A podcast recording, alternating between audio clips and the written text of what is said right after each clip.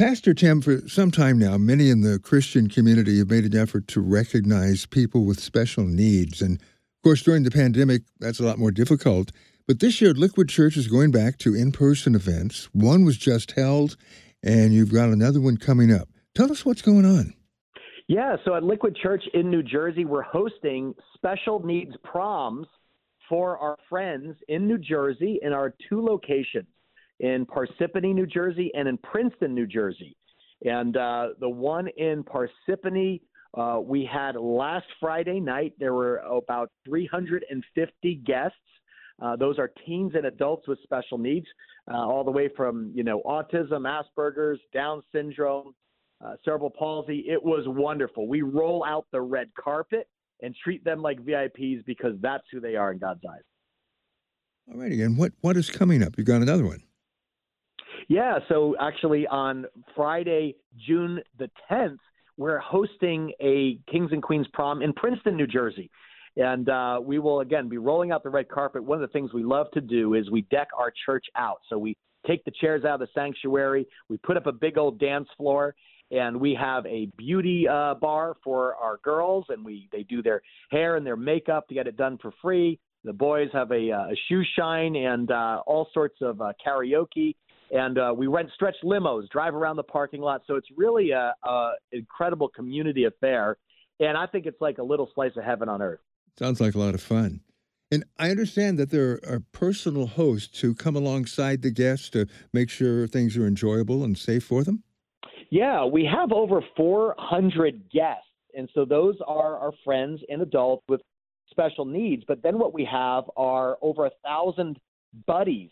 And so buddies are simply a uh, you know able-bodied adult or volunteer who comes and is kind of paired up with them for the evening, and they're a partner to them, and so they go and make sure that the person is able to have one of our guests is able to uh, have a great plate of food, a delicious dinner, and then say, hey, what would you like to do? Would you like to go sing karaoke? Would you like to go, uh, you know, to the uh, the beauty bar? Would you like to uh, dance the night away? And so it's really just a wonderful thing because uh, having that buddy system allows our guests really to feel like they're part of the included and part of the community.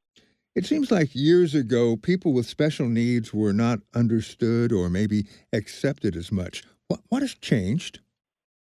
You know, I think it really is a generational uh, awakening. Uh, what we're finding is a lot of millennials and Gen Z have grown up in more inclusive environments. In other words, they came of age in a classroom where it wasn't unusual to have somebody sitting next to them who had autism or somebody on their soccer team had Asperger's. And so there's a much more of an awareness, first off, about special needs. And the stigma's been removed, which I think is wonderful. I mean, isn't that exactly what Jesus did? You know, 70 percent of his miracles were really on behalf of people with special needs, the disabled, those who couldn't walk, those who were deaf, who couldn't see, who had epilepsy. And so we think special needs ministry should be mainstream in the church because it's closest to the heart of Jesus. I've never heard it described that way. That that makes sense. Now, in the past, you've worked with the Tim Tebow Foundation.